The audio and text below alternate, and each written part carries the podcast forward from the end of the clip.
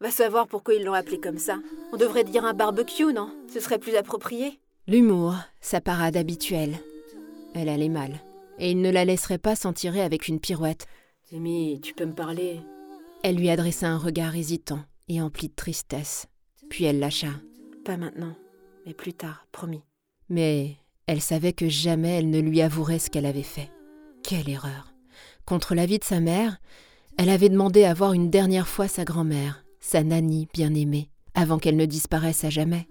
Seulement, ce qu'elle avait vu l'avait marqué au fer rouge.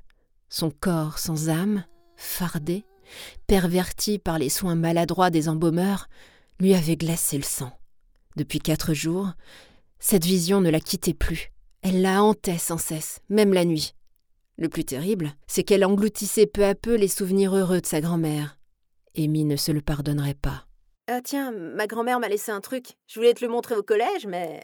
Elle ne finit pas sa phrase et partit en quête de l'objet dans son sac. Elle en sortit une petite boîte usée, avec Amy gravée dessus. L'écriture était belle et ancienne. C'est assez cool, tu vas voir. Tu l'as montré à Simon? Simon était le troisième de la bande. Ils vivaient dans le même lotissement, mais à cinq minutes à pied. Ils avaient tous trois grandi ensemble, étaient allés à l'école primaire du village et s'étaient retrouvés dans le même collège. Tous les trois avaient à tour de rôle connu une phase d'exclusivité ou de jalousie envers l'un ou l'autre des membres du trio. Amy commençait à sérieusement se lasser de celle d'Eden. Non, je lui ai pas montré, pauvre pomme. Mais j'aurais peut-être dû, vu comme tu m'as laissé tomber aujourd'hui au bahut. Satisfaite de sa pique, elle le toisa avant d'aller s'asseoir au bord du lit. Elle l'invita à venir la rejoindre du regard. Penaud, Eden s'exécuta. Une fois installée, elle ouvrit la petite boîte. Ses yeux pétillaient d'excitation. Eden découvrit un anneau ancien, serti de pierres polies et opaques. Du quartz blanc selon toute vraisemblance. Ah bah, qu'est-ce ta joie Le bouscula-t-elle. Il se mit à sourire malicieusement, mais ne pit pas mot. Quoi? protesta-t-elle. Il demeura muet, puis commença à rire nerveusement. Mais quoi? Agacée par son hilarité égoïste, elle se rua sur lui. Ils tombèrent à la renverse sur le lit. Il explosa de rire. Alors, comme ça, ça te fait rire, mes histoires Le nargua-t-elle joyeusement, en le pinçant férocement. Eden en profita pour lui arracher la boîte et son anneau. Il supplia. T'en mort T'en mort En brandissant la boîte comme rançon. Elle obtempéra, le sourire aux lèvres. Ils se redressèrent tous les deux. Intéressant choix de mots. Glissa-t-elle au passage avec malice. Allez, maintenant donne. Eden décida d'abord de s'expliquer. Ma mère m'a dit un truc hier. Il tenta d'étouffer un hoquet de rire. Elle m'a dit qu'on n'était pas mariés. Et toi?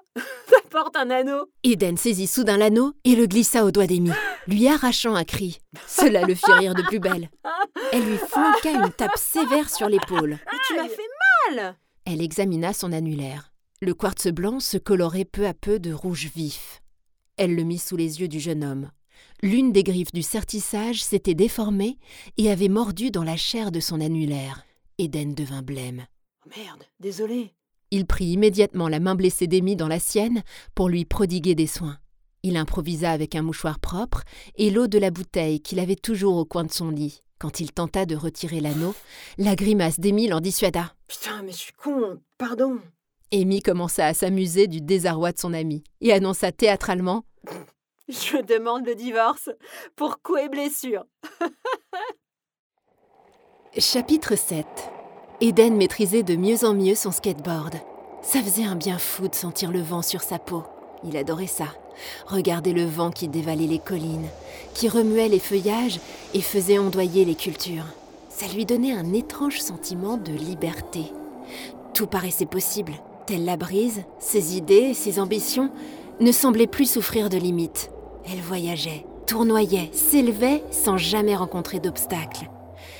Il avait passé sa journée cloîtré dans sa chambre, à réviser l'anglais. Sa mère, en RTT ce jour-là, avait eu tout le loisir de jouer les matons. Il n'eut aucun répit, jusqu'à l'heure habituelle de fin des cours au collège. Heure à laquelle il avait décidé de s'éclipser. Le jeune homme poussa plus fort sur le macadam pour rejoindre Amy à l'arrêt de bus. Elle finissait plus tard le vendredi. Le car l'a déposée à 17h30 au centre du village.